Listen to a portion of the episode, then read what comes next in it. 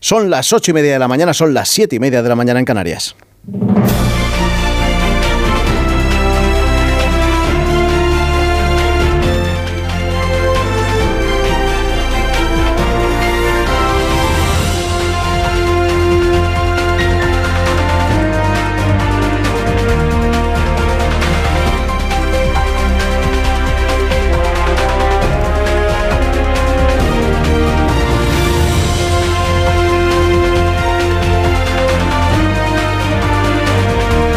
Hasta las 12 eh, y 20. Vamos a estar aquí en más de uno en Onda Cero, 11 y 20 en Canarias, contándoles eh, todo lo que pase a lo largo de esta mañana. Lo último es este comunicado emitido por el Partido Socialista confirmando que mantiene a sus portavoces en el Congreso y en el Senado, a los que tenía ya la pasada legislatura, es decir, a Pachi López en el Congreso y a Eva Granados en el Senado. Ya se hacen valoraciones de si esto quiere decir que confía Sánchez en que va a seguir gobernando o en todo lo contrario. Ahora le preguntaré a mis tertulianos. También confirma que va a proponer a Fernández Vara, expresidente extremeño, que anunció que dejaba la política y que luego volvió para la vicepresidencia del Senado. Le propone para la vicepresidencia porque la presidencia, como el PP tiene mayoría absoluta, pues va a ser para este partido. Para la presidencia del Congreso, ya confirmó ayer el, Partido Socialista que propone a Francina Armengol, expresidenta durante dos legislaturas, durante ocho años del gobierno de Baleares, bien vista por nacionalistas, por independentistas por ejemplo, dice hoy el periódico Armengol, confirmada por Sánchez para el Congreso, la elección no provoca reticencias en los independentistas. Dice el mundo, el PSOE intenta seducir a Junts y Esquerra con la catalanista Armengol para el Congreso. Leo en el periódico de España, Armengol optará al Congreso con el placet nacionalista y apunta este diario que el divorcio entre el PNV y Junts entorpece un acuerdo global. Lo que dice sobre esto la vanguardia es que Coalición Canaria insiste en su eje con el PNV y ofrece a Sánchez un pacto de estabilidad. En el país se apunta en su crónica de la crónica que lleva a portada sobre este asunto, las negociaciones de la izquierda con Junts no avanzan el partido de Puigdemont reclama pasos hacia una amnistía, un alivio jurídico, repite por segundo día este término, esta forma de decirlo, para los implicados en las causas del procés. Esta petición mantiene encalladas las conversaciones, según las fuentes consultadas por este diario. El español, que también tiene sus fuentes, en este caso en Waterloo, dice que Puigdemont está valorando si aceptar un perdón a plazos según vayan saliendo y celebrándose los juicios que hay pendientes, que son ya en noviembre en el Tribunal de Cuentas, después en el Tribunal Superior de Justicia de Cataluña, también en el 13 de, Barcelona, y cita el español a un ministro, que claro no da nombre, que reconoce que llegar a acuerdos así, similar a una amnistía, pero que no sea una amnistía, son cosas que Feijó no puede dar, pero que Sánchez sí. Y destaca este entrecomillado. Habrá que hacerlo para terminar de solucionar el procés. Por lo demás, protagonismo absoluto hoy en todos los diarios para la selección española de fútbol femenino que llega a la final del Mundial de Australia y de Nueva Zelanda. La final se va a disputar y lo vamos a contar también aquí, claro, en Onda Cero, el domingo al mediodía. Hoy vamos a conocer si nuestra rival es Australia o es Inglaterra. Los periódicos hoy se rinden ante las nuestras. La razón, España a un paso de la gloria. La vanguardia. España rompe todas sus barreras. El mundo. La España de los imposibles revienta el techo de cristal. El periódico. El Mundial del Cambio. Y dice ABC. Ya han hecho historia. Ya han hecho historia. Que lo sepan y que sean conscientes las jugadoras es que creo que todavía no somos conscientes de lo que acabamos de hacer. Y estamos a 90 minutos de hacer algo muchísimo más gordo de lo que ya hemos hecho. Más de uno. Rubén Bartolomé. Onda Cero. En tertulia hoy con Tony Bolaño. Tony, ¿qué tal? Buenos días. Muy buenos días, ¿qué tal? ¿Cómo estáis? Con Casimiro García Badillo. Casimiro, ¿qué tal? Buenos días. Muy buenos días. Y con Javier Caraballo. Javier, ¿qué tal? Buenos días. Muy buenos días. Porque han hecho historia las jugadoras de la selección. ¿no, Javier? Sí, sí, sí, yo lo vi. Además, eh, eh, efectivamente, como decíais esta mañana, los últimos 10 minutos fueron vibrantes, de, de, una intensidad que, que, que, es lo que se espera en una semifinal. Y eh, estoy convencido, me alegró muchísimo que estuviera todo el campo lleno en la semifinal. Y estoy convencido que en la final también lo estará. y, y el, fútbol femenino y este mundial eh, en España, vamos, tampoco vamos a engañarnos, esto ha ido eh, creciendo en atención de, la gente muy poco a poco. Pero yo creo que a estas alturas como se dice siempre en el, clásico, de, a estas alturas del partido, yo creo que ya estamos todos los jugadores enganchados y detrás de, la selección eh, femenina de fútbol. Claro, como decía yo antes, hace dos semanas, hace tres, cuando empezamos, cuando debutamos en el Mundial, a Catacol, a Alba Redondo, a, Aitana Bombatí, a Jenny Hermoso, a, Salma, a, Olga Carmona, no la conocía nadie. Hoy ya los niños, los niños, no las niñas, los niños y las niñas quieren ser como ellas cuando, cuando sean mayores y eso es señal de que, de que ha llegado el éxito a todos los rincones de este, de este país, Casimiro. Sí, es que el deporte y el seguimiento del deporte está ligado al éxito. Y entonces, si hay éxito, pues los deportes tienen seguimiento. Pasó en España con el golf, pasó en España, por supuesto, mucho antes con el tenis, pasó con la Fórmula 1, que eran deportes muy minoritarios y pasaron a ser deportes súper seguidos, y ahora pasa con el, el fútbol femenino que hasta hace no mucho pues será algo pues un poco anecdótico y ahora pues es un deporte de masas. Y sin duda eh, la victoria de ayer pues suma muchísimos adeptos y si ya gana en la final del domingo pues no te quiero decir nada. Pues eh, por supuesto heroínas con todo merecimiento y un empujón mm, tremendo al deporte que luego hay que hacer aquí. O sea, que aparte de la selección, pues están los equipos de fútbol, pues los grandes equipos, eh, que pues como siempre el, el Barça, que es el, el, mejor de todos por el momento en el fútbol femenino, pero ya está en el Madrid, los grandes equipos y luego el fútbol base, que yo creo que es ahí donde va a tener más repercusión este triunfo, en el fútbol de base. Tony. Yo voy a estar de acuerdo con Casimiro. El Barça es el mejor de todos, sea femenino, sea masculino. sea... Pero yo ayer, como, como buen culé, cuando hubo el empate, cogí un rebote impresionante. Eh, dejé de ver la televisión, pero vamos, me duró la frustración como 30 segundos. Salí a fumar un cigarro y no me lo pude ni encender porque empecé a oír gritos de otro gol. Entré rápidamente y la verdad es que ayer tuvimos el ingrediente también de la, de la épica igual que lo tuvimos en la pasada madrugada del viernes, ¿no? También una victoria agónica, dura, trabajada. Y bueno, yo creo que han hecho realidad un equipo coral. Es verdad que hay algunas jugadoras que, destacan por sí mismas, pero han conseguido hacer un equipo coral muy trabado y teniendo en cuenta que vienen de una crisis larvada, durísima, muy complicada, que estuvo a hacer por saltar por los aires absolutamente todo y se han encontrado con, esta situación privilegiada. Yo creo que ya han hecho historia. Pase lo que pase este domingo, que me encantará ver el partido y me encantará que, gane España, pero yo creo que el trabajo ya, ya está hecho, ya han puesto el fútbol femenino en el mapa. Y esto que decía Rubén, la repercusión social de, de, lo que está ocurriendo, de, una selección como esta, que, que con triunfos pues llega a todo el mundo y entusiasma a todo el mundo.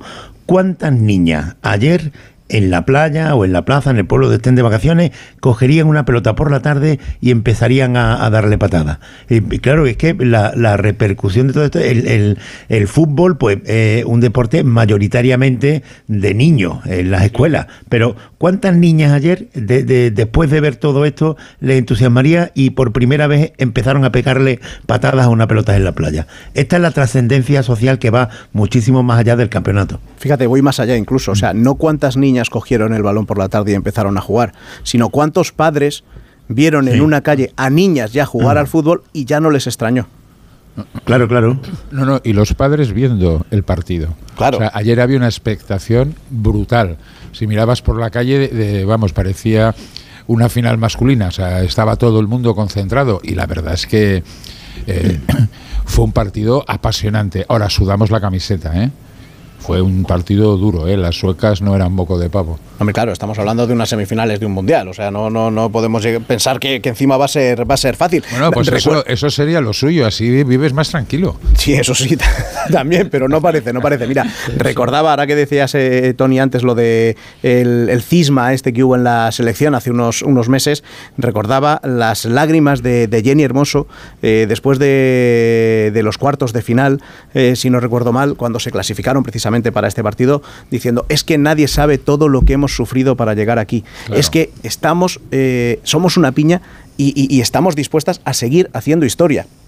Y ayer se demostró, y el domingo esperemos que se siga demostrando, aunque, aunque es verdad que ya se ha hecho historia y ya se ha roto, roto quizá el, techo que faltaba, el techo de cristal que faltaba en el deporte femenino, porque es verdad que el deporte femenino, tanto eh, a nivel individual como a nivel colectivo, nos ha dado muchísimas alegrías durante años, tanto en mm. baloncesto como en gimnasia, como en balonmano, pero faltaba siempre la guinda que es el fútbol y ha llegado el deporte, Exactamente, el deporte rey. Y yo no estoy mm, de acuerdo con lo que dice Tony de que vivimos más tranquilos y es una cosa fácil. Yo creo que no, o sea, de verdad que lo que hace afición es que sea difícil. O sea, esos minutos finales, esa emoción, ese ver que el rival es muy fuerte y te puede ganar, eso es lo que hace afición. O sea, si fuera fácil, bueno, pues mm, yo creo que habría mucha gente que desengancharía. Pero lo que de verdad le ha dado mm, un, valor enorme es ver lo bien que juegan al fútbol. O sea, es el golazo, el golazo de, de, una sevillana Olga Carmona, que al, poco de, meter que fue un golazo desde fuera del área, impresionante. lo, importante es que ahora yo creo que con este camino que han hecho en el Mundial, una de las crisis que tenían era que el fútbol femenino era considerado el hermano pobre y las muchachas no tenían un trato de profesionales. Yo creo que con este. Todavía no este lo tienen, Tony. Claro, claro, claro, pero yo creo que con este éxito se da un paso adelante importante. No les quedará otro a los clubes que empezar a reconocer que necesitan jugadoras profesionales. Eso es lo y, y, reconocerlas como tales, que hasta ahora no lo han no lo han hecho y fue uno de los motivos de la de la crisis que se que se generó. Queda un largo camino, pero han hecho un paso de gigante en estos días, sin duda. Pues decías antes, eh, Tony, que lo que mm, lo que gusta, decía eh, em, Casimiro, que lo que gusta es el final complicado, que esperar hasta el último minuto y... Se pasa fatal y lo dice un culé y ¿eh? O sea, a ver, o sea... Siempre que sea con final feliz, ¿eh? Ah, vale, bien, ahí estamos, ahí estamos de acuerdo, Javier. pues yo decía que lo de esperar hasta el final, hasta el último minuto, que si la cosa es complicada se disfruta más y me ha llevado la cabeza directamente a hablar de lo de mañana, de lo de la mesa, de Junts y pues de y pensando a ver qué qué voy a hacer, qué voy a hacer y qué voy a decir a mi grupo que vote mañana en el, en el Congreso con esa reunión convocada eh, de forma telemática, claro, hasta las 8 de la mañana y el anuncio que van a hacer a las 10 menos unos minutitos para estirar al máximo el chicle a ver si así eleva todavía más el precio de la subasta. Así que vamos a hablar de ello, pero no ahora, dejarme que haga una pequeña pausa y enseguida os pregunto por todo lo que se nos viene mañana encima. Más de uno.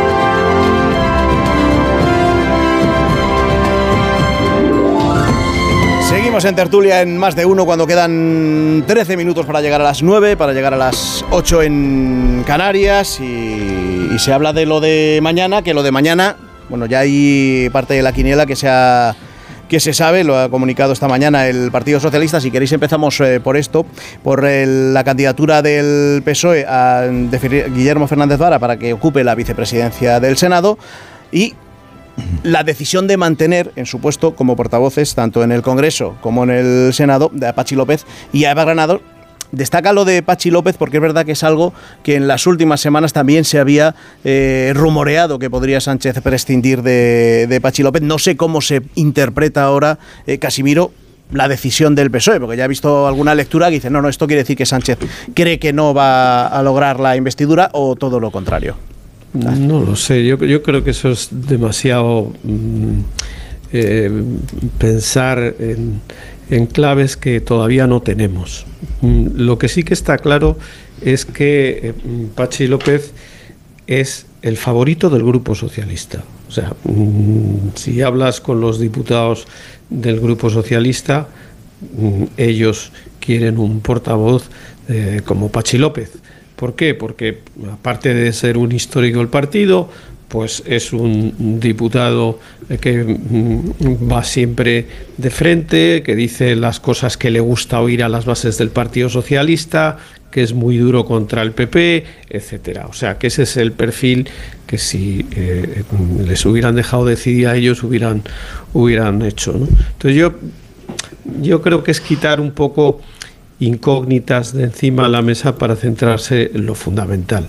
Y lo fundamental, bueno, hago un paréntesis para decir que lo de Fandez Vara estaba pactado desde que se le convenció para que, os acordáis que él, después de las elecciones autonómicas, dijo que se iba de la política y luego volvió, porque en esa situación un poco esperpéntica de lo que ocurrió con el Partido Popular y el no pacto con Vox, etcétera. No, no me voy a alargar con esto, pero eso estaba pactado y es el, el premio a un político, bueno, pues que ha hecho un papel muy importante para el Partido Socialista y que siempre ha estado ahí al, al pie del cañón. Eh, yo creo que lo importante es lo que se decide mañana y lo que se decide mañana, lo dramático, pues es que el partido que tiene la llave de esa decisión, encima de ser el partido que dirige un prófugo como Puigdemont, tiene las narices de convocar una reunión que es telemática además, o sea que la podían haber hecho eh, ayer por la tarde tranquilamente, a mediodía, por la mañana, a las 8 de la mañana. Es decir, eh, ¿Qué es lo que quiere Puigdemont? Suspense hasta el final. O sea, que todo el mundo esté pendiente de mí. Que yo voy a decir esto, ya veremos. Y mm, que puedo abstenerme, que puedo votar que no, que puedo votar que sí. Mm, yo creo que, que, nos, que nos va a tener así durante bastante tiempo. Y ojo, que lo que decida mañana mm, tampoco tiene por qué necesariamente ser lo que decidirá en la investidura. O sea que Puigdemont puede jugar un poco al engaño. A decir, bueno, te voy a dar carta blanca, imaginaos una abstención y que se gane en el voto de Coalición Canaria, que fijaos que sería el partido que podría decidir esa mayoría por un voto en el Congreso, pero luego ya veremos, ya veremos esa subasta de la que habla sin ningún tipo de tapujo Puigdemont, hasta dónde sube. Y mientras Puigdemont está en esa carrera de subir la subasta, está arrastrando a RC. O sea, RC de tener el acuerdo hecho prácticamente el jueves de la semana pasada con el PSOE, ahora ya se saca lo de la comisión de investigación del Pegasus, se saca lo de que fórmulas para la amnistía, etcétera, etcétera. Es decir, que al PSOE la actitud de Puigdemont le está complicando muchísimo las cosas y 24 horas antes de que eso se produzca, no sabemos qué es lo que va a pasar, qué es lo que quiere Puigdemont. Ahora vamos con, con esto. Eh, primero sobre lo de lo de Pachi López. Mm, Tony, ¿alguna lectura mm, que creas que hay que hacer? O como dice Casimiro, habrá que ver, es una forma de, de, de, no soliviantar al, al grupo parlamentario. Bueno, yo creo que estos movimientos todos tienen, eh, digamos, está pensando en el camino que se tiene que recorrer. Yo no tengo ninguna duda que el PSOE sigue trabajando para lograr esa, esa mayoría y está convencido que la, que la puede tonar, que la puede tener. Pero mmm, Casemiro ha dicho dos cosas en las que estoy literalmente de acuerdo. Eliminar inter interrogantes para centrarse en lo fundamental se nombra Pachi López, es un guiño al PSOE tradicional, al PSOE que no tiene un modelo de, España centralista, es un PSOE más abierto, es el Partido Socialista de, Euskadi, es un guiño al PSC con Eva Granados, que después de la renuncia de Meritxell Batet eh, dejó con mal sabor de boca a los socialistas catalanes, pero yo creo que la carrera es larga y veremos a Batet en algún sitio de, de responsabilidad si hay nuevo gobierno presidido por el presidente Sánchez. Y luego el nombramiento de Francina Armengol es un guiño en la España plural, dice, es una cesión a los independentistas. Hombre, yo no lo veo tan así. O sea, el planteamiento político de Meritxell Batet y Francina Armengol es bastante similar. ¿Cuál era el problema de Meritxell Batet? que, hombre, es la, la enemiga íntima del, del independentismo catalán no nos podemos olvidar de que dentro de dos años aquí tendremos una, una juerga pagana que serán unas nuevas elecciones a cara Mm. de perro entre los dos partidos independentistas y un PSC que está fuerte y al alza. Por eso, la segunda cosa en la que estoy de acuerdo con Casimiro, lo de mañana no tiene que ver con lo que pase en la investidura. ¿Por qué? O sea, en estos días, fijaros que ha habido una, un cierto secretismo, una cierta discreción y aparte de alguna algaraca que los periodistas nos enganchamos porque hemos de ir rellenando información y la verdad es que información bastante poca, bueno, mm, no ha habido, no ha habido, no sabemos qué es lo que está pasando entre, entre bambalinas.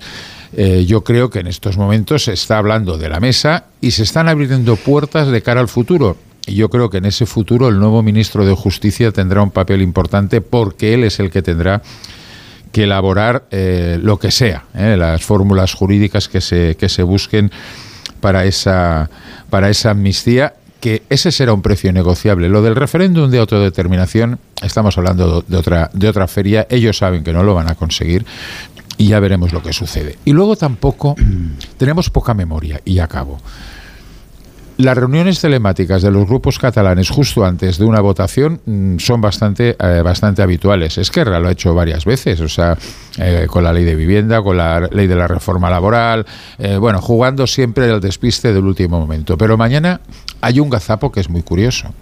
El comunicado de Junts es que reunían a su comisión ejecutiva.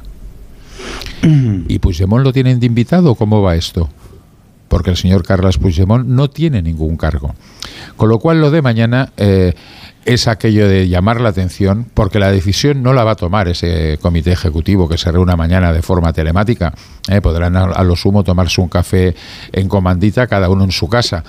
Pero la decisión vendrá tomada por parte de un señor que está en Waterloo. A ver, son muchos temas y, no soy yo muy dado a, a, eh, adentrarme mucho en nombres y siglas que, terminan con, con lo que yo siempre llamo la micropolítica. De forma general, eh, lo de Fernández Vara, por ejemplo, pues a mí me parece, eh, si se confirma, me parece mal, me parece mal por Fernández Vara, por, por el ejemplo que da. El que la política no es obligatoria. Fernández Vara, cuando terminó las elecciones autonómicas, vio que no podía formar otra vez, gobier otra vez gobierno, que le iba a ser muy, muy complicado, imposible, y al día siguiente pidió el alta en su plaza de médico forense en Extremadura. Qué bien. O sea, tú estás en política, que es un servicio público, y cuando ya no estás en política, te vuelves a tu actividad privada. No hay por qué eh, perpetuarse eternamente en los cargos públicos. Y entonces cuando hay personas que lo hacen así, que están un tiempo en el servicio público y se vuelven a su actividad priva privada, yo lo aplaudo. Lo hizo Fernández Vara, entendí que, que, lo prorrogara por las elecciones generales, pero una vez que se ha resuelto todo esto, pues no tiene sentido. Oiga, ¿usted no iba a dar ejemplo? ¿Qué ha pasado con eso? Lo de eh, bueno, la, decía, el cambio del. Decías, sí. decías que si se confirma, no, no está confirmado. Esto lo, ha, lo ha, lo ha confirmado sí, el propio PSOE. No, digo que lo acepte, que, que, si lo acepta él, que no he oído diciendo estoy encantado de ser bueno, vicepresidente. Ah, bueno, tal, pero se eso. supone que si PSOE lo comunica, vale. hecho, raro sería quería, ahora que, que Fernández Vara Rubén, dijera, quería, no, no, no. Se, quería ser galante quería ser galante simplemente. Vale en cuanto a la presidenta del Congreso a ver eh, yo lo eh, a lo que me niego es a, a, a, a asumir eh, este discurso y de, en, en, los términos como lo planteaba eh, Tony Bolaño hace un momento. Como que es un guiño a la España plural oye es que España ya es plural España es plural desde la instauración del Estado autonómico y, y, no podemos pensar ahora que un guiño a la España plural es un guiño a los independentistas vascos y catalanes. Por favor, que la España plural no es eso. Esos son los independentistas vascos y catalanes y estamos hablando de eso. Un guiño a la España plural no es que Francina Albergol llegue a la presidenta del Congreso y, nos pongamos a debatir aquí si lo importante, lo urgente de España es que lo, eh, cada discurso que se haga en la tribuna se haga haga en cuatro, en, en, en, español, en, en, catalán, en vasco y en, gallego. Pues, pues me parece muy bien, pero que, que este no es el, el, problema que tiene España. Y eso no es ningún, ningún guiño a la España plural, eso es un guiño a los independentistas, que es distinto. Yo discrepo radicalmente contigo, Javier. Vamos a ver. España, o sea, siempre se ha dicho que Sánchez presidía un gobierno Frankenstein. Es que no nos, no nos hemos dado cuenta, pero España es Frankenstein. Tenemos una España de derechas, una España de izquierdas y una España periférica. España, de momento, periférica. Y eso es con lo que hemos de contar. Y cuando yo digo que es un guiño a la España plural, es que evidentemente eh, Francina Armengol tiene poco que ver con Isabel Díaz Ayuso, por ejemplo. Nada que ver. Y el modelo de España de la derecha y de la izquierda es totalmente diferente. Y yo estaría encantado que en el, en el Congreso de los Diputados se hablara los cuatro idiomas. Si ese es el problema de España, mal vamos. España es plural y hay que reconocer, y hay que reconocer esa sensibilidad. No, perdona, no se ha querido nunca. ¿Y dónde está el, guiño? ¿Dónde está el guiño a Galicia? ¿Dónde está el guiño a Extremadura? ¿Dónde está el guiño, el, guiño a, Galicia? O sea, Extremadura, Extremadura que yo sepa, Extremadura que yo sepa, Extremadura que yo sepa no tiene, no, no, es una comunidad Pero vamos a ver. Eh, eh, y, eh, como Bolaño, no, no te hagas trampas en el solitario. No, no, no, Cuando nombran a Armengol es para contentar a los independentistas catalanes, por favor. a ver, vamos a ver, lo he dicho clarito, Javier, lo he dicho clarito. O sea, el traga a la que se tenía que hacer el independentismo catalán votando a Meritxell Batet. Cuando hay elecciones dentro de dos años, era lógico que ella se quisiera retirar. Pero también te digo que Meritxell Batet no va a quedar eliminada de, un posible gobierno. Al contrario, va a tener un peso específico muy importante. ¿Por qué Meritxell Batet y Francina Armengol son la misma manera de ver una España diferente, una España diferente que se olvida del centralismo puro y duro, de que todo pasa por la M30. No, no, no, no. Eh, es una, una, España absolutamente diferente. es una España Frankenstein. Y mientras la derecha no entienda que hay una España periférica, no ganará las elecciones o no llegará a gobernar, porque el problema que tiene la derecha es que no puede hablar con la España periférica y en la España periférica tiene una representación más que mejorable. Casimiro. España no es Frankenstein. tanto que es Frankenstein. Casimiro, no. Yo yo creo que España no es Frankenstein. España es un país. En los resultados electorales así lo dicen. si no estaríamos hablando de otra cosa. no, no, no. no, Los resultados electorales lo que dicen es que ha habido una coalición para gobernar. Pero eso no quiere decir que España, sea exactamente esa coalición para gobernar. España es mucho más diversa, más distinta y lo que ocurre es que por primera vez, por primera vez, eh, el Partido Socialista se ha apoyado en partidos que quieren la independencia para gobernar. Eso no había pasado hasta ahora, nunca. Es decir, que eso sí que es un cambio radical, porque, oye, el PSOE se apoyó en su día en Convergencia o en el PNV, igual que el PP que se apoyó en Convergencia y en el PNV porque eran dos partidos nacionalistas pero que no querían romper con España. Nada que ver con Junts, nada que ver con RC y nada que ver con Bildu. Esa es la innovación, eso es lo que hace Frankenstein, eso es lo que hace diferente este gobierno, el gobierno de esta legislatura y el que Sánchez pretende para la próxima legislatura. Eso, mm, Tony, no tiene nada que ver con la España plural. Por cierto, que no hay mm, mm, varios idiomas en el Congreso, entre otras cosas porque el PSOE no ha querido. Por eso, por eso sí, sí. No, porque la derecha no haya querido, es que el PSOE no ha querido. Pues ya va y no ha habido amnistía, y no ha habido amnistía, y no ha habido amnistía, no porque la derecha lo haya querido, porque el PSOE no ha querido que se tramite una propuesta de los independentistas para que hubiera una nueva ley de amnistía. Es decir, que el que ha cambiado en eso es el PSOE no la España, es el PSOE. El PSOE ha cambiado por una sencilla razón, porque la única aritmética que le da para gobernar er, es pactar con esos partidos que lo que no quieren es oír hablar de España. Porque, oye, si oye, fueran eh, partidos que lo que quieren es elevar el grado de autonomía, el tema del idioma y tal, no sé qué, sería fantástico. Pero es que lo que quieren esos partidos, que lo dicen, ¿eh? no es que lo digamos aquí nosotros, es romper España, es que haya independencia de España. O sea, que eso es lo que quieren esos partidos. Y esa es la real novedad política de los últimos años. En cuanto a Francina, o sea, podrás decir que es igual que Merichel Batet o no. Yo creo que, que no. Eh, y creo que Merichel Batet representa mucho más lo que es al PSOE que Francina Armengol, que Claro que es del gusto de los independentistas porque es que ha gobernado con MES, que es el partido de la sucursal de RC en Baleares, y claro que la tienen que apreciar porque ha incluido la inversión lingüística en catalán en Baleares, pero ¿cómo no la van a apreciar si sigue exactamente su hoja de ruta? Entonces, no comparemos, no, no, no, mezclemos las cosas porque son diferentes, Tony. No nos podemos hacer trampas en el solitario. Lo que está intentando Sánchez es contra natura. Tan contra natura que es contra decisiones que él mismo ha tomado. O sea, fíjate si es contra natura. O sea, yo creo que en eso sí que no nos podemos engañar. Mira, no nos podemos engañar, Casimiro, lo mismo que con los indultos. Acordaros que en esta misma mesa teníamos unas discusiones que si era una rendición, no sé qué, no sé cuánto. Los indultos significaron en Cataluña un antes y un después, un cambio radical. Y además hubo, hubo eh, pedagogía, hubo pedagogía. ¿Qué ha sucedido en Cataluña en, en este tiempo, desde el año 2021? Que el PSC ha ganado las elecciones autonómicas, no ha podido gobernar por la alianza independentista y en el 2023 arrasa en las elecciones generales. Es verdad que el PSOE cambia de opinión en parte por la aritmética, pero también por una, tiene que apostar por una nueva forma de hacer política. Si queremos mirar hacia el futuro o queremos mirar hacia el pasado, eso es fundamental. Una ley de amnistía. Pues bueno, eh, vosotros sabéis que yo tengo... Yo, perdona. O sea, vosotros sabéis que yo de independentista tengo lo mismo que de bombero torero. Nada. Pero el independentismo no se va a acabar por goleada, no se va a derrotar y va a desaparecer como arte de Birlo Birlo, que va a existir y va a estar ahí.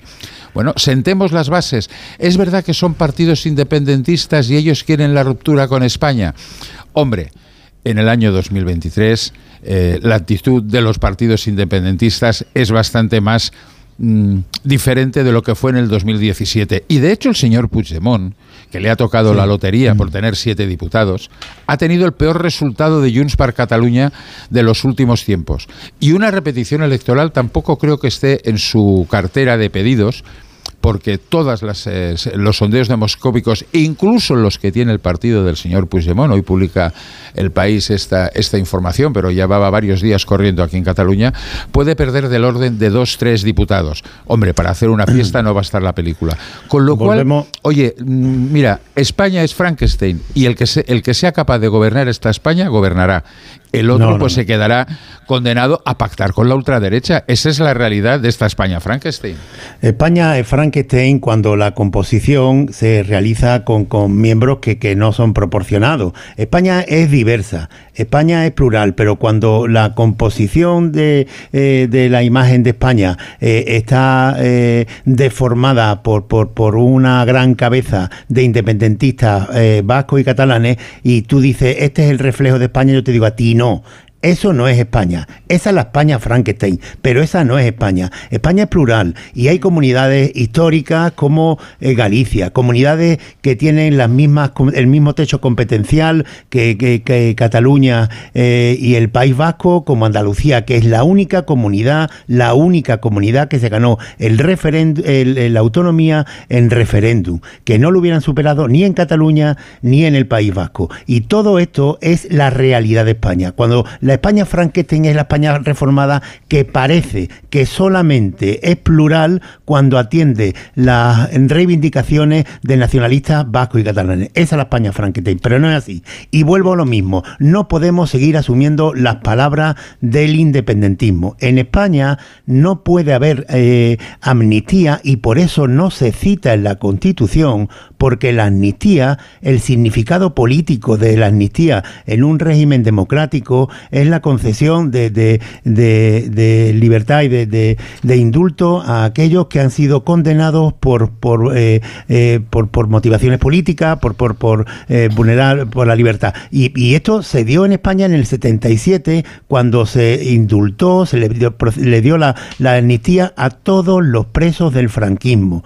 El independentismo desde 2017 lo que está intentando hacernos ver es que quien cometió un delito en Cataluña en el, en el en, el 17 fue el Estado español y que ahora el Estado español es el que tiene que dar una ley de amnistía a los independentistas. Y esto, Tony, es mentira mentira. Y de la misma forma que el, cuando eh, empieza a bajarse el suflé independentista, no es exactamente con los indultos, es con la sentencia. E incluso antes de la sentencia, cuando los Jordi entran en la cárcel, entran los Jordis en la cárcel y en Cataluña no pasa nada. Se, se aplica el 155 y se les retira la, retira autonomía y en Cataluña no pasa nada, no arden las calles. Entonces es cuando se empieza a desinflar y cuando un presidente de la Generalitat lo único que hace es declarar la independencia y fugarse de España en el maletero de un coche. Entonces es cuando empieza el suflé. Después el PSOE ha contribuido, por supuesto, pero no es todo a ver, quería apuntar una cosa eh, ante el argumento de Tony reiterado de que España es Frankenstein. España es lo que dijeron las elecciones y las elecciones lo que dijeron es que hay dos partidos en España que son el Partido Popular y el Partido Socialista que tienen más del 70% de los votos de los españoles. Eso es lo que es España. Eso es. Otra cosa es que no lo queramos ver. Es decir, que si ante la situación de verdad esperpéntica de tener que estar dependiendo de un huido de la justicia para saber quién va a gobernar España, el PSOE y el PP se pusieran de acuerdo, eso es España. Eso sí que sería España, porque eso representaría a una mayoría mucho más grande que la que representa el Frankenstein. O sea, el Frankenstein es una construcción que solamente tiene un objetivo, que gobierne Sánchez. Solamente, que no tiene otro. Y sin embargo, la, opción, que no se va a dar, ya sé yo que no se va a dar, pero que sería la, opción más razonable, es que los dos partidos que han tenido apoyos, pero de una forma increíblemente amplia por parte de los españoles, el PP y el Partido Socialista, se pusieran de acuerdo para salir de este atasco que no tiene mucho sentido y que visto desde fuera parece una locura. O sea, ustedes eh, van a pedir eh, la detención de un señor que puede resultar que sea el hombre clave para decidir quién es el presidente de España, pero esto es de locos, y es que es de locos. Es decir, que mm, lo describía hace un rato Javier, que el señor que después de dar un golpe institucional como fue la declaración de independencia, se marcha eh, fugado en el maletero de un coche. De este señor depende la gobernabilidad de España. Pero es que esto nos parece lógico y normal. Esto es un absurdo, hombre. Esto es un absurdo. Por mucho que lo tengamos asumido, no deja de ser un absurdo. Y el PSOE se va a meter, se va a meter en una eh, ratonera, porque Puigdemont va a estar jugando con esto hasta el final. Dice eh, Tony y menciona alguna encuesta que sale por ahí de que eh, eh Junts eh, podría perder dos escaños si hubiera repetición de elecciones. Bueno, también las encuestas anteriores a las elecciones daban a RC mucho más de lo que tuvo. Es decir, que ojo porque el vencedor moral del independentismo en Cataluña en las últimas elecciones generales fue Junts. Oye, que quien perdió seis escaños fue RC. Es decir, el partido que negoció con el gobierno, el partido que estuvo más cerca del gobierno, fue el que recibió el castigo mayor en las urnas. Y eso los independentistas han sacado una lección de eso. O sea que las, el aliciente que tiene Puigdemont para pactar con mm, Pedro Sánchez, a quien tú bien sabes, eh, Tony, que no le tiene ningún aprecio, porque Pedro Sánchez eh, activó el botón rojo del 155 y eso no se le olvida al señor Puigdemont. Es el señor que dijo yo traeré a Puigdemont desde Bélgica para que sea juzgado en España. Lo dijo en un debate en, televisión. O sea, a este señor no le tiene ningún tipo de aprecio ni de respeto. Y le va a hacer sufrir y le va a hacer mm, pasarlo mal para al final dejarle colgado. O sea, yo, si de verdad esto es pura opinión, pero basada también en información, creo que Puigdemont se lo está pasando pipa teniendo a Sánchez en sus manos. Pero yo, de todas maneras, vamos a ver. Tú hablabas, Casimiro, de un acuerdo PSOE y PP. No, el PP ha puesto eh, una condición básica que es pactar absolutamente todo con Vox porque la derecha española, mientras no entienda que la, la, realidad plurinacional de este país es diferente de como ellos la están viendo, la derecha va a tener un problema porque no se puede gobernar contra Cataluña y contra Euskadi y contra Navarra no se puede gobernar. O sea, conseguir votos por el anticatalanismo, mira, a mí me gustaría que la derecha española fuera como la derecha canadiense, que no se plantea el debate en esos en términos y en Quebec fue bastante más grave. Yo creo que aquí la dicotomía es muy sencilla. O confrontación o reencuentro. Con la confrontación ya sabemos lo que ha pasado, ya lo sabemos. ¿eh? porque tú, Javier, ahora decías que el suflé mm. sube en el 17. En el 17 se hace el 155. Empieza a bajar. Y, tres, meses después, y tres meses después sacaron 72 diputados. Mayoría súper absoluta. Cuidado. Sí, que sí. O sea, que, sí. Pero ¿cuántas veces han vulnerado la ley desde entonces? Con la confrontación. ¿Cuántas veces han vulnerado la ley desde entonces? no, se han atrevido, no se han Pues ahí empieza a bajar el suflé. Sí, pero el tema no es solamente que no vulneren la ley es, Hombre, eh, no, no, no, no, no, no solo, lo que yo creo que es más fundamental ganarles en las urnas.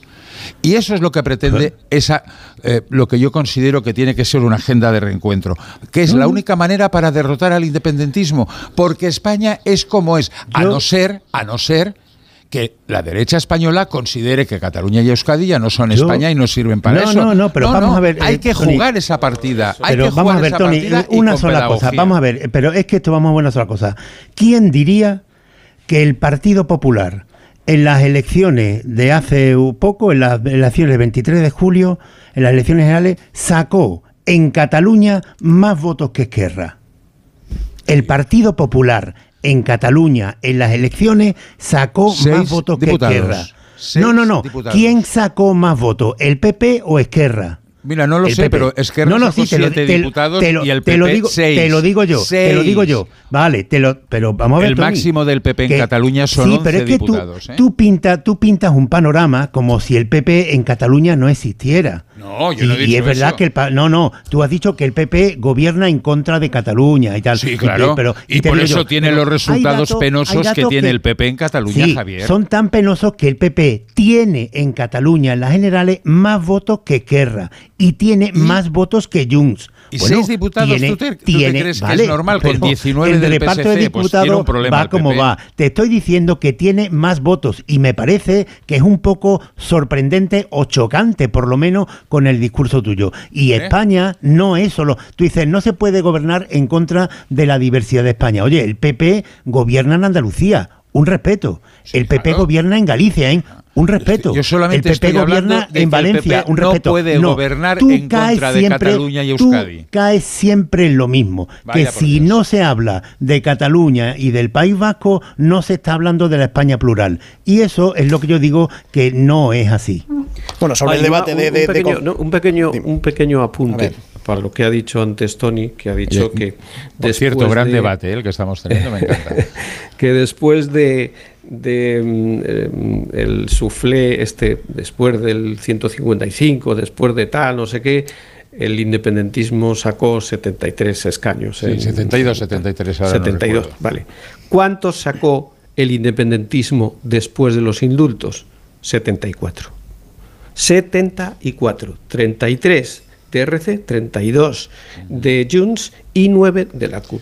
Pero ya rotos, rotos entre ellos y mira cómo están. Si, el argumento, si como, el argumento, como consecuencia, como consecuencia de todo si el argumento, Si el argumento fueran los escaños, de poco ha servido en los indultos, si ese fuera el argumento.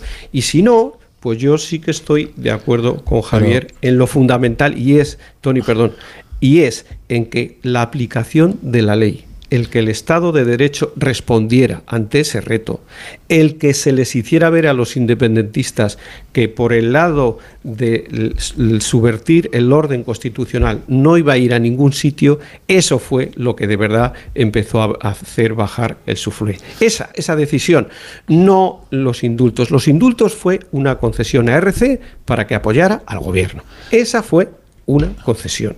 y, estamos ante otra cosa parecida. La ruptura que luego lo queremos, que luego, que luego lo queremos, que luego lo queremos disfrazar de que con eso Cataluña se integra mejor, que con mm. una ley de amnistía, no sé qué. Perdón, no. Eso es un premio, una concesión para que Junts se suma al carro. Y luego lo vestimos de que con eso eh, se, consigue un paso más hacia la integración, pero eso no es verdad. Un segundo, ahora, te doy la, palabra. Pero por poner otro elemento eh, sobre la mesa, que tiene que, tiene que ver con todo que estamos, esto que estamos hablando, con la confrontación, con el reencuentro, con, eh, dos ministros que, dicen que hay que, terminar de solucionar el, el procés y que tiene que ver con la, con la ley de amnistía. Dos apuntes. Recordar que en 2021 eh, ya Esquerra, eh, Bildu, eh, Junts, la CUP presentaron la propuesta de realizar una ley de amnistía y que Merichel Batet, presidenta de la Cámara, claro, solicitó un informe a los abogados de, a los letrados de la, de la Cámara y que decía efectivamente que era inconstitucional y en base a, este, ese informe mm, directamente pues lo rechazó, rechazó esa tramitación.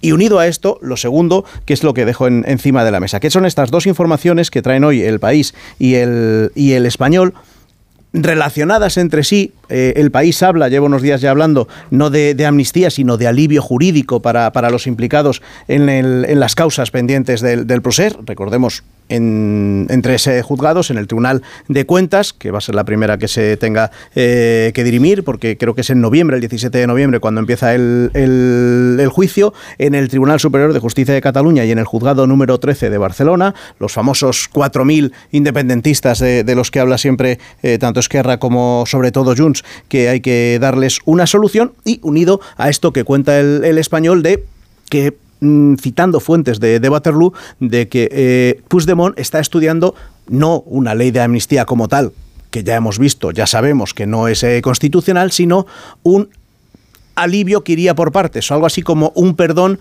eh, en diferido que comenzaría y que iría relacionado con, la, con la celebración de estos juicios y que a su vez también alcanzaría a Laura Borrás, que recordemos, está condenada por una cosa que nada tiene que ver con, con, el 1 de octubre, porque eso anterior, esa condena eh, de cárcel, eh, ah, perdón, de inhabilitación, eh, cuatro años de cárcel por por, por el fitufeo en la institución de las letras catalanas y que en la sentencia, claro, en la, sentencia... por algo más, y por algo más, Claro, y en la sentencia ya el, propio Tribunal Superior de Justicia de Cataluña proponía un indulto. Y ahí ya, claro, dependiendo del como decíais al principio, qué ministro de Justicia sea el que, el que haya, pues se puede redactar o no se puede redactar y puede mantener esa condena. Entonces, esta parte de solución personal para cada uno o cada uno de los implicados no es una amnistía, no estamos hablando de una amnistía general, podría ser la solución y que parece ser que es lo que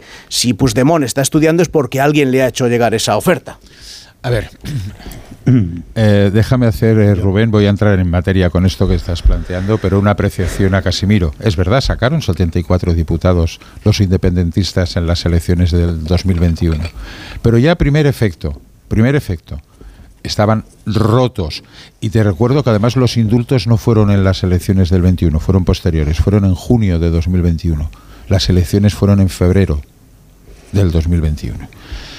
Pero eso rompió el independentismo. En estos momentos están como están. Y parte y parte, yo creo que lo decías tú también, Casemiro, hace un rato, el cambio de Esquerra del viernes al lunes hubo un cambio absolutamente radical, porque están, vamos, eh, a sablazos entre Esquerra y Junts per Cataluña, pensando en lo que puede pasar dentro de dos años. Es más, dentro de la mesa de negociaciones, el acuerdo de legislatura solo tiene vida dos años, si llega.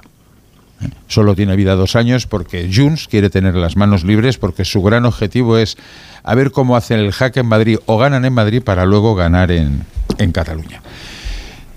Eh, la situación en, de cómo se tiene que hacer la, la, norma jurídica, yo sinceramente os lo tengo que reconocer, no tengo ni idea. Yo dudo que sea una amnistía general, porque además cuidado con el tema eh, con el tema de Laura Borrás. Con la amnistía, otra con la eh, amnistía. Eh, Javier, no sé. con el tema de Laura Borrás la situación es diferente, porque el indulto que solicita el tribunal es solamente para que no entre en prisión, no para eliminar el delito de, de prevaricación y cohecho, etcétera, etcétera, y por toda la fragmentación de los contratos del Instituto de Letras Catalanas. Y eso está ahí en, en barbecho. ¿Podría estudiarse alguna fórmula para evitar esa confrontación? Porque 4.000 tipos condenados por toda esta situación volvería a agitar el espantajo. Hombre, que hay algunos que les encantaría que se agitara el espantajo, los que se retroalimentan. Pepe Vox, por un lado, y Junts para Cataluña por otro. Bueno, pues a lo mejor hay que buscar una fórmula. Por eso será clave, lo decía al principio, Pero- quién será el ministro de Justicia. Porque Vale, es el, encargado, el encargado de llevar eso adelante. Y no es casual que estas cosas las esté conversando con los partidos nacionalistas un señor que se llama Félix Bolaños. A ver, eh, yo, yo eh, eh, Tony, voy a saltar cada vez que se diga lo de eh, si eh, se aprueba una amnistía o no, porque eh, para mí, como demócrata, es un insulto.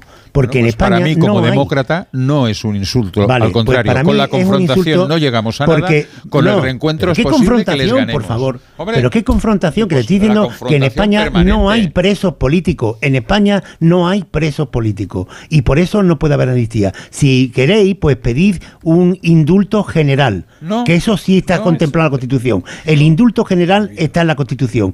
Y lo que hace es prohibir el indulto general. Entonces tú habla cuando ¿Por qué quieras de, oye, general? Que no, que ¿Por qué si tú quieres que lo pida, te estoy diciendo que si tú quieres que lo pida, porque de eso sí habla la Constitución y está prohibido. A partir de ahí, los cuatro mil y, eh, y, eh, y pico que, que dio el eh, Junts hace un año de la lista de los supuestos represaliados, ahí está gente como esta señora que fue presidenta del Parlamento de Cataluña, Laura Borrá, que lo único que ha acreditado es que tiene la cara como el cemento armado. Vamos a ver, Laura Borrá fue detenida porque un día normal, cualquiera, una señora a ir a su, a su buzón de correo, a su apartado de correo, sacó un sobre y en el sobre había un fajo de billetes de 50 euros, además de, de varias cajitas con droga sintética, y se fue a los mozos de escuadra. Bueno, primero fue al banco y le dijeron al banco que los billetes eran falsos. Ahí y está. después se fue a los mozos de escuadra. Y los mozos de escuadra comprobaron que, es que el, el- el operario de correo se había equivocado de apartado y lo había metido en esta señora. Y cuando miraron de quién era el apartado, era de un señor que trabajaba para Laura Borrás. Y Laura Borrás le pincharon el teléfono, a- o sea, le pincharon el teléfono al Isaías este.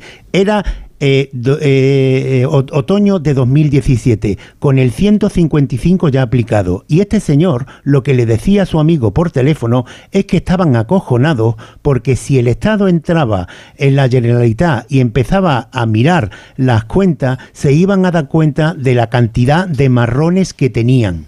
¿Comprende? O sea, tráfico de droga, eh, billetes falsos y además eh, irregularidades contables en la Generalitat. ¿Qué tiene que ver eso con ninguna reivindicación independentista? Es lo que yo he ¿Qué tiene que separado. Yo no, Claro. yo no lo he Entonces, juntado. Dicho que lo de Laura a par- Borrás a partir es ahí, otra cosa, totalmente. tú- Tienes ni- toda la ni- razón. Tú tienes para indultar a alguien, si pedís un indulto general, para indultar a alguien, que- que no- primero tiene que ser procesado. Sí, cuando tú hablas, eh, eh, sí, tú estás diciendo que, que para normalizar esto que decís de forma eufemística el conflicto catalán, que para normalizarlo, para que no haya confrontación, eres partidario del indulto general. Vale, pues Que para el yo no hablado de general- indulto. Indulto Sí. no, yo hablo de amnistía. Mira la pequeña diferencia. Bueno, pues mira. Pero, ¿qué queja- pero creo- tú de verdad, que Tony, ya, piensas que hay presos políticos en España. hay- ¿De verdad lo piensas? No, yo creo que tiene que Dilo, haber una dilo, solución dilo, por favor. Hay un Yo problema- que tiene ¿tú crees haber que- problema. Yo jamás he dicho que haya presos políticos en España. Pues entonces no y puede lo de haber Laura amnistía, querido. Entonces no puede haber amnistía. desde el primer momento, desde Pide el el primer indulto momento, general.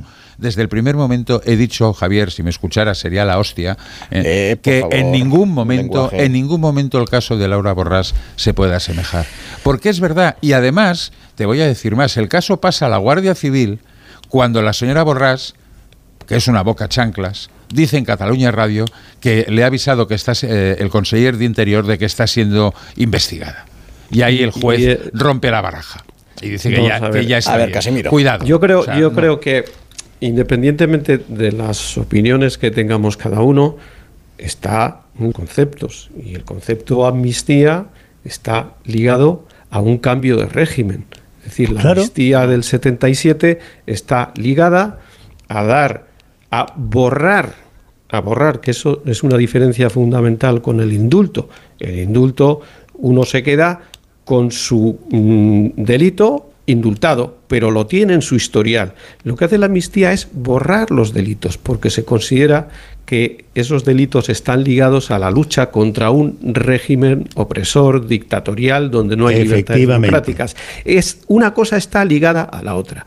Aceptar ahora una amnistía sería tanto como decir que España durante una época no ha respetado las libertades democráticas. Eso sería un triunfo para el independentismo pero ah, bestial, mucho más que que la gente no cumpliera las penas de condena, porque significaría que es el reconocimiento de lo que ellos han dicho muchas veces, de que España no es un país democrático o plenamente democrático, donde no se respetan las libertades democráticas, donde la justicia depende de decisiones políticas del gobierno y tal. Esa es la batalla política de la, de la amnistía, Tony. No solamente que personajes como Laura Borrás no entren en prisión. Pero que Laura Borrás no está en este paquete, por el amor de Dios. Pero vamos, a ver, vamos a ver, vamos a ver, vamos a ver, si seguimos así, si seguimos... Una, cosa es lo que tú digas y otra cosa es lo que dicen ellos. Y, ellos la meten en el saco, ¿vale? Y además, mira, yo la voy a sacar. Eh, ¿Se le puede dar la amnistía a un señor que tiró una piedra de enormes dimensiones desde una terraza y estuvo a punto de matar a un, a un policía? Se le puede dar. ¿Por qué? ¿Por qué? O sea, ¿en, base a qué? O sea, es que es tremendo. Si miramos los casos uno a uno, mira, este tema es muy difícil porque si se deja operar a la justicia, cada uno de los casos tendrá que ser juzgado ante un juez y el juez decidirá. ¿Cómo le vas a decir tú al juez? No, no, no. A este que le tiró la piedra al policía y que estuvo a punto de matarlo, no, no se le tiene que juzgar. Usted lo que tiene que decir es que este, el delito no se cometió. Estamos alterando, esto sí que es una alteración del Estado de Derecho. Lo que quiere el independentismo con esta puesta en escena y estas reivindicaciones, la amnistía, el referéndum, no sé qué, es poner en cuestión el Estado de Derecho. Si esto nosotros no lo defendemos, los que creemos en el Estado de Derecho, entonces sí que estamos dando un paso atrás tremendo. No habrá valido de nada el, esfuerzo que se hizo para la aplicación del 155, etcétera, etcétera. O sea, habremos dado un paso atrás histórico. Y yo, creo que lo que hay que hacer es no dar, Tony, un paso atrás en los temas fundamentales. Y este tema es fundamental. O sea, este tema no es anecdótico, no es conceder más autovías, no es dar más inversiones para no sé qué, no este tema es político y pone en cuestión el Estado de Derecho en España. Si no nos damos cuenta de esto, es que los independentistas nos han vuelto a engañar. bueno, claras ya las posiciones de cada uno. Un segundo, Tony. Claras las posiciones ya de cada uno eh, sobre la, amnistía. No me habéis dicho nada de si veis posible o no ese alivio jurídico en diferido que... Eso es muy difícil, Rubén, porque, eh, a ver, eh, mira, de, de, las únicas que se le podría indultar, eh, el indulto general no es posible porque la Constitución lo prohíbe expresamente. Tiene que ir a indultos concretos. El indulto, a la única que se podría indultar es, a Laura Borrás porque está condenada. Pero a los que están en procesamiento, tú no puedes indultar a nadie que no, no hablo de indultos, hablo de alivios jurídicos que se pueden llegar a por otras vías. no, pero por, por ir acotando, tú no puedes indultar a quien no ha sido condenado tendría primero que ser condenado. ¿Y puede el gobierno retirar con una orden política todos los procesamientos que hay, los cuatro mil y pico? Pues no, pues no, porque eh, esto eh, el, Poder Judicial no, no, no, no actúa así. Eh, habría que ver cuáles son los casos particulares, cuáles son las acusaciones. A la Fiscalía tampoco, al fiscal de Barcelona, de Gerona, tú, no lo puedes teledirigir con una orden del gobierno diciendo retire usted la acusación. Esto no, no se puede decir. En todo caso, a la abogacía del Estado, con algunos pleitos que estén en el Tribunal, en el tribunal de Cuentas, en algunos, pero vamos, de forma general a todos, dar una orden para que Fiscalía, Abogacía del Estado y jueces retiren las acusaciones y las archiven, esto es eh, literalmente imposible. O sea, si el PSOE consigue eh, que eh, eh, Puigdemont lo, lo, vote en el Congreso a cambio de una promesa como esta, pues habrá triunfado plenamente, porque de nuevo lo habrá engañado de la misma forma que dice el PNV que lo ha engañado y lo ha dicho también en alguna ocasión eh, Gabriel Rufián. Yo mm, siento deshincharos el globo, pero los que sacaron de la, del tema de la represión a la señora Laura Borrás se llama Esquerra Republicana de Cataluña y candidatura de Unidad Popular O sea, fueron las, no, no, fueron las, que, las que sacaron a Laura Borràs. Ahí está solamente Junts per Cataluña con el hacha de guerra y dentro de Junts per Cataluña con muchas y con muchas y con muchas con muchas diferencias internas, porque lo de Laura Borràs tampoco ha sentado bien en las filas en las filas independentistas porque no sé quién de vosotros decía que tiene la dura más la cara más dura que el cemento. Evidentemente evidentemente yo creo que tiene que haber alguna fórmula. Yo no sé si amnistía, indulto o el susoncorda, no tengo ni puñetera idea, no soy jurista. Pero habrá alguna fórmula y se está hablando sobre esa posible fórmula. No será una amnistía al uso, no será un indulto al uso, pero se están produciendo las conversaciones que se están produciendo en esa, en esa línea. Y veremos cómo se soluciona, porque Puigdemont además tiene un problema grave en estos momentos, que no puede pasar desapercibido. El señor Puigdemont, eh, después de la sentencia del Tribunal General de la Unión Europea, tiene los pies eh, de barro. ¿Y cuál es el principal objetivo de Puigdemont? Que las cosas estén razonablemente bien antes de la sentencia del Tribunal Superior eh, Europeo, porque lo que quiere es presentarse en unas elecciones que son en el mes de junio del año que viene que es donde se va a poder presentar. Aquí no, porque es verdad lo que habéis dicho, no está condenado, no puede tener ni indulto, ni amnistía, ni nada, porque no tiene ninguna condena. Con lo cual, mm. ya veremos lo que, lo, lo que sucede. Pero eso de que el Estado de Derecho, mira, me huele también cuando se decía, fíjate tú, el PSOE está acercando a todos los etarras a las prisiones vascas, y un cuerno quemado. Se estaba cumpliendo estrictamente la Constitución. Casimiro, ya cerramos este asunto. Mm, bueno, pero mm, es que insisto, a mí me parece que en este tema más allá de que nos eh, pongamos muy mm, vivaces en la discusión, están los asuntos fundamentales.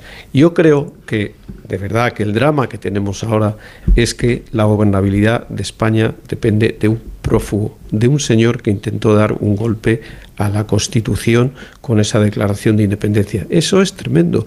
Todo lo que venga de ahí es malo para este país, malo para este país, este país que mm, Tony dice que es eh, Frankenstein, no, este país es como es y desde luego si sumamos por votos los que tiene Junts en relación a los a todos los demás, pues es no una minoría, es una ínfima, ínfima, ínfima minoría. El Tribunal Constitucional cuando ha mm, dictaminado sobre el tema de la autodeterminación, dice una cosa muy clara. Eh, una parte no puede decidir sobre el todo.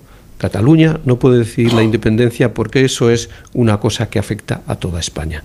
Y eso, ese concepto, ese concepto de que la soberanía no está en Barcelona, ni en Reus, ni tal, sino que la soberanía está en el Congreso de los Diputados, es algo que los independentistas quieren romper conceptualmente y quieren acabar con la idea de que vivimos en un Estado democrático. Y decir que la sentencia del Tribunal Supremo fue una ficción, fue algo político que no tenía nada que ver con la justicia, cuando realmente lo que hizo el Tribunal Supremo fue uno de los juicios con mayores garantías democráticas que se ha hecho en este país.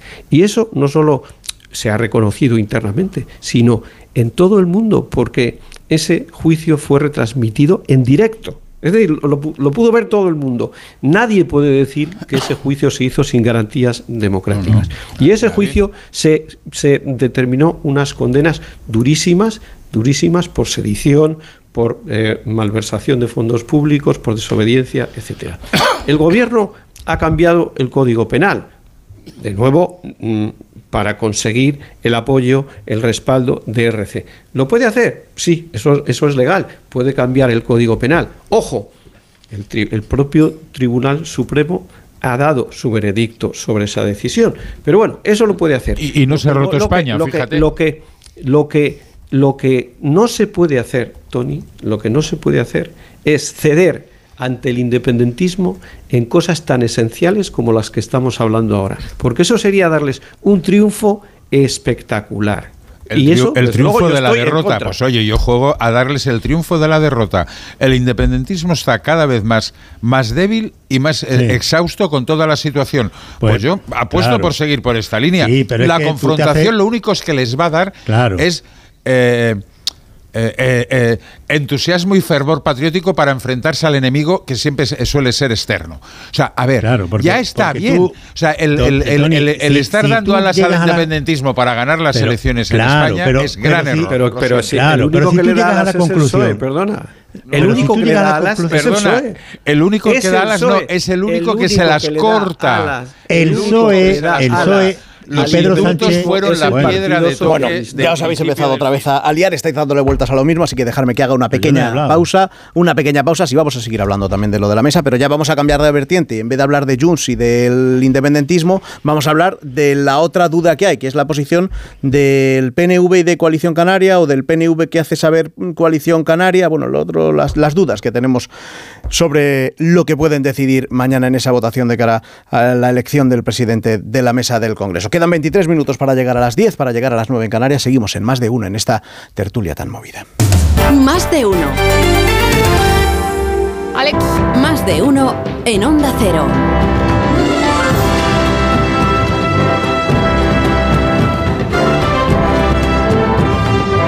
Seguimos en tertulia en más de uno en Onda Cero con Tony Bolaño, con Casimiro García Vadillo, con Javier eh, Caraballo.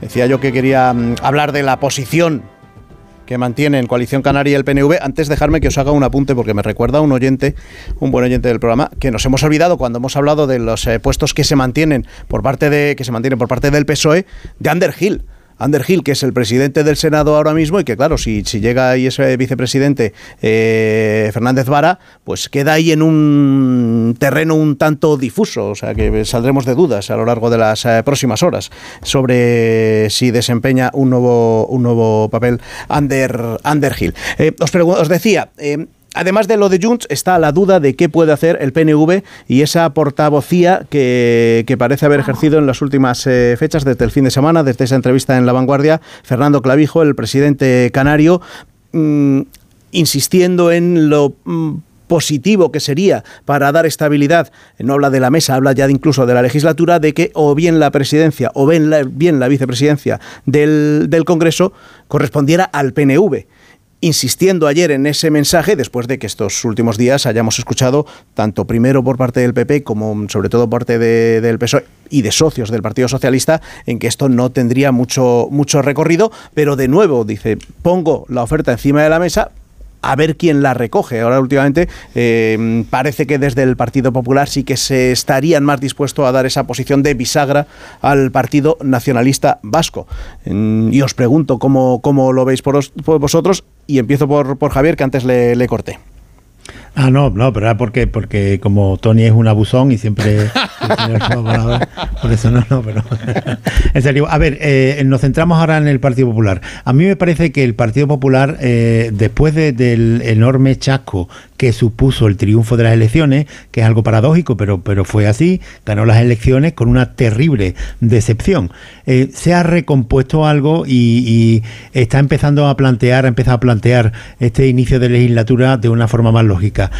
Ahora, bueno, con, con después de, presionar a Vox, supongo, para que Vox dijera que renunciaba a entrar al gobierno, ya eso cambia bastante el panorama, porque quita muchas excusas de, no podemos eh, facilitar un gobierno en el que entre la, extrema derecha y tal, pues eso eh, lo, supongo que lo forzaría. El PP, dio ese paso atrás Vox, eh, Coalición Canaria ha asumido un papel mucho más activo en ese bloque del Partido Popular y, el silencio del PNV en este momento es lo más significativo. Quiero decir que, que cuando se terminaron las elecciones, la reacción inmediata y contundente del PNV fue hemos parado a la derecha y eso se ha ido matizando hasta llegar a este silencio que supongo yo que el PSOE, el Partido Nacionalista Vasco estará calculando que, eh, no puede dar tampoco una imagen de entregado al bloque de Pedro Sánchez porque eso, tampoco eso le beneficia en nada. ¿Va a dar algún resultado esto? yo lo dudo mucho. ¿eh? A mí me parece que en este tipo de negociaciones siempre el Partido Socialista es mucho más habilidoso que, que el Partido Popular. Pero bueno, eh, el PP yo creo que, que ha recompuesto, se ha recompuesto del chasco, está dando esa imagen de partido que ha ganado las elecciones. Lo normal es que en esta primera primera fase de la estrategia conduzca a un intento de investidura de, de Núñez Feijó, que es para lo que está enfocado de todo esto y ahí habrá cumplido eh, su primer objetivo. Ya más adelante, otros días, hablaremos de algo que me parece muy importante. Si el Partido Popular, aparte de todo esto, tiene un plan B. Si había un plan B para el caso en el que estamos, eh, que gane las elecciones y no pueda gobernar. Eh, este, el plan B, incluye la incógnita de Feijó, que hay muchos de forma inconsciente, a mi juicio, que se la están planteando dentro del PP. Sí, bueno, yo, yo creo que esto es mucho fuego de artificio. O sea, mm, creo que Coalición Canaria ha aprovechado la ocasión para adquirir un protagonismo insólito, inédito. Mm, nadie esperaba que ese voto fuera tan importante y de hecho Clavijo ha aprovechado que el Pisuerga pasa por Valladolid para poner sobre la mesa una serie de reivindicaciones muy importantes para Canarias. O sea, que lo de la subasta no solo es para un partido, sino para todos los que en este momento pueden tener algo que decir eh, en estas votaciones tan importantes. Eh, el PNV guarda silencio, pero yo creo que también es un silencio calculado porque el PNV también sabe negociar, como ya sabemos a lo largo de la historia democrática, eh, y, lo hace muy bien. Es decir, es un silencio que tiene un precio. Yo no veo, no lo veo, al PNV apoyando a, una opción del Partido Popular. No lo veo.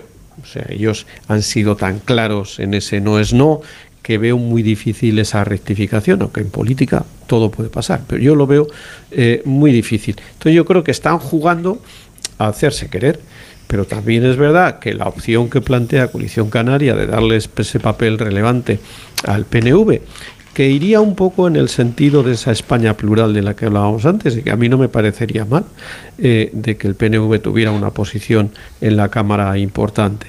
Eh, yo creo que mm, ellos están esperando a ver qué pone sobre la mesa el gobierno, a ver cómo juegan con esa cuestión y luego ya veremos. Pero, insisto, fuego de artificio, porque además esa posición relevante del PNV, quien no la quieren son los otros socios del gobierno. Sumar, es Bildu, es decir, que es, es todo demasiado líquido, demasiado poco sólido como para darle importancia todo está pendiente de, lo que decida mañana Junts. Insisto en un argumento que he dado al, principio de la tertulia, lo que diga mañana Junts no condiciona necesariamente lo que diga en la investidura, porque Junts puede jugar a las dos bazas. Ahora te doy y luego te lo quito, o al revés, ahora te lo quito, pero luego te lo puedo dar.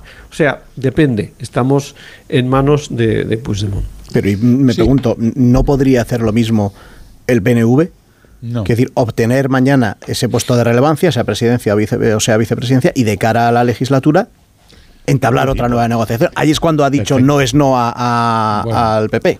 A ver, pero cuidado con. En el tema de Euskadi estamos jugando también una partida paralela, que es la partida de las elecciones autonómicas del año que viene. Los resultados de las generales no fueron nada satisfactorios para el Partido Nacionalista Vasco. Nada. Y en estos momentos, o sea, los movimientos del Partido Nacionalista Vasco se van a diferenciar bien poco de Bildu en este sentido, porque no en vano, en Euskadi también ganaron las elecciones los socialistas cuando nadie daba un duro por, esa victoria, ¿eh? porque al final el voto anti-PP, anti-Vox en Euskadi funciona. Con lo cual ahí los movimientos serán, yo creo que relativos. Hoy de todas maneras yo creo que sabremos la posición del PNV porque hoy sus cinco diputados van a recoger el acta, con lo cual difícilmente se van a zafar de nuestros compañeros eh, allí colocando, eh, colocándoles el micro. Y luego Coalición Canaria eh, oye, eh, sigue el ejemplo de Pedro Quevedo. ¿Os acordáis cuando, era el diputado 176, el diputado de Nueva Canarias? Pues yo creo que Fernando Clavijo ha movido bien sus cartas para, para ser, eh, digamos, para ya está, ya está, ha llegado ya el, oxígeno que tenía, que tenía Tony. Hasta el micrófono se cansa. Se ha cortado, se ha cortado. No te digo yo que puede que haya alguien que lo haya agradecido también, ¿eh? No voy a, no voy a ser yo chivato. El micrófono, agradecido. Decías, Tony. Pues no decía, no decía, se oye por ahí de fondo, Sí. efectivamente. Así que vamos, Javier. Sí, porque lo de Tony es normal. el Ahora sí. Ahora sí, ahora sí, el Tony, ahora sí, ahora sí. Es que yo creo que, que Javier ha cogido peta. y ha desenchufado. yo lo tengo, lo tengo clarísimo, lo tengo clarísimo. Pues ya no sé lo que estaba diciendo, o sea que paso Pues mira, pues voy a ser. claro, no hay nada como cortar un micrófono. A veces al final los mensajes No, así un poco subliminales ya veo- llegan. Ya veo, ya veo, o sea, las malas artes, las malas artes hasta dónde llegan. Debe ser el Estado de Derecho. Caraballo, ¿tú ves posible lo de lo que decía del, del PNV, que decida una cosa mañana y que decida otra cosa el, en la investidura? Perfectamente posible, porque eh, normalmente, eh, vamos, los acuerdos, es que lo- los acuerdos que alcanzan los partidos políticos para la mesa de, del Congreso y en todos los parlamentos eh, eh, son, son más pragmáticos que políticos. Muchas veces lo que se persigue es eh, tener un- un- una persona con una relevancia, una representación, que, y- pero que se puede hacer perfectamente. El Partido Popular puede llegar a, a acuerdos con el PNV para la presidencia, pues sea, para la composición de la mesa del Congreso y después que el PNV llegue a un acuerdo con, con, eh, con el Partido Socialista para gobernar. Ya digo que, que eh, me da la sensación de que este silencio obedece también a que eh, en su estrategia el PNV se ha dado cuenta que en las circunstancias actuales todo se ha centrado en complacer a Puigdemont o intentar ver cómo pueden complacer a Puigdemont y que su voto ha empezado a contarse como algo obvio para eh, Pedro Sánchez y que se han equivocado siendo eh, tan determinantes desde el principio de con, con el PP no vamos a votar nunca, que si hubieran mantenido esa indecisión desde el principio, en su estrategia de negociadora hubiera cobrado valor. Sí, yo esto eh, la semana pasada en la tertulia yo planteé esa cuestión que acaba de decir ahora Javier. El PNV, mm, o sea, estamos hablando de Junts, de Junts es Junts, porque el PNV se ha situado ya claramente en un sitio y se, para mí ha sido un error eh, táctico tremendo. Pues el PNV podía haber conseguido cosas, dado como está la situación, que, de otra forma no va a conseguir. O sea, si tú ya dices que le vas a dar el voto al Partido Socialista, pues poco hay que negociar. Entonces yo, yo creo que ha habido, sí, ha habido un, cambio de estrategia, así de decir, oye, vamos a dejar de hacer el tonto, porque aquí, en esta rebolina, a lo mejor nos llevamos algo. Pero, insisto, veo muy, muy difícil que el PNV dé una señal porque lo que dice Javier, que son puestos técnicos, que tal, en condiciones normales eso es verdad. Pero la elección de la mesa en esta ocasión tiene una relevancia que nunca ha tenido. De hecho, yo no recuerdo que, habla- que hayamos hablado nunca tanto de la elección de una mesa en el Congreso. Y ahora no paramos de hablar. ¿Por qué? Porque tiene una trascendencia política de cara a la gobernación de España. Entonces, yo creo que el PNV al final va a estar donde ha dicho que va a estar pero intentará sacar algo a cambio. Y que, bueno, pues eh, en esas estamos, o sea, 24 horas antes, pues eh, aquí eh, los negociadores estarán con unos y con otros a ver qué le ofrecen a uno, a ver qué le ofrecen a otro y tal, en esta subasta un poco vergonzosa. 40 segundos tienes, Tony, para completar el argumento de No, antes. bueno, estoy bastante de acuerdo con mis compañeros. Ya veremos cuál es el papel del PNV, pero yo insisto, romper, situarse en otro bloque que no sea eh, el bloque que, dirige Pedro Sánchez no, no es opción para el PNV pensando en las autonómicas de- del, del próximo año, al margen de otros problemas que pueden tener, como dicen los expertos de Euskadi, que es un problema generacional, etcétera, etcétera, etcétera. Pero el PNV evidentemente no va a dar puntadas sin hilo, se va a cobrar su, su peaje. Y yo creo que Antonio Urtúzar lo dejó claro tras las elecciones, ¿no? Un cambio en el modelo territorial. Bueno, pues eh, habrá que ver hasta dónde se es capaz de arbitrar un nuevo discurso sobre España. En eso sí que el Partido Nacionalista, Nacionalista Vasco jugará. Y es verdad que el PNV está muy cabreado con Junts per Catalunya. Un cabreo que empieza en el 2017 cuando Urcullo intenta convencer a Puigdemont, no nos olvidemos. Y en estos momentos las relaciones están muy deterioradas, pero están intentando tirar puentes para ver qué es lo que sucede. Veremos. O sea, la incógnita esta mañana a última hora. Pero insisto, mañana Puigdemont no estará en esa reunión de la Ejecutiva. O sea que la reunión de la Ejecutiva sirve lo mismo que ir a tomarse un café por la mañana. Mira, un café no, pero, pero ir a comprar unos Callahan, pues sí, a que se Eso, elige. eso es otra cosa. También después de las vacaciones en los más pequeños, preparando la vuelta al cole. Y es que los Callahan tienen una marca que se llama Gorilla, dedicada especialmente para los más pequeños. Tecnología española aplicada al calzado con los signos de identidad. Una marca española, infantil, Gorilla, que data desde 1942. Zapatos que aportan máxima comodidad, cuidando el buen desarrollo de los pies en crecimiento y buscando siempre el bienestar e higiene del pie del niño. Gorilla a la venta en gorila.com y en las mejores zapaterías. Tony, Casimiro, Javier, veremos qué pasa en, en esta mañana que se espera larga y tensa en el, en el Congreso. Gracias por estar esta mañana en, en Más de Uno. Un abrazo, hasta luego. Enseguida, en un momento, después de esta pequeña pausa, llegan las horarias, la información y después más Más de Uno con Begoña Gómez de la Fuente. Chao.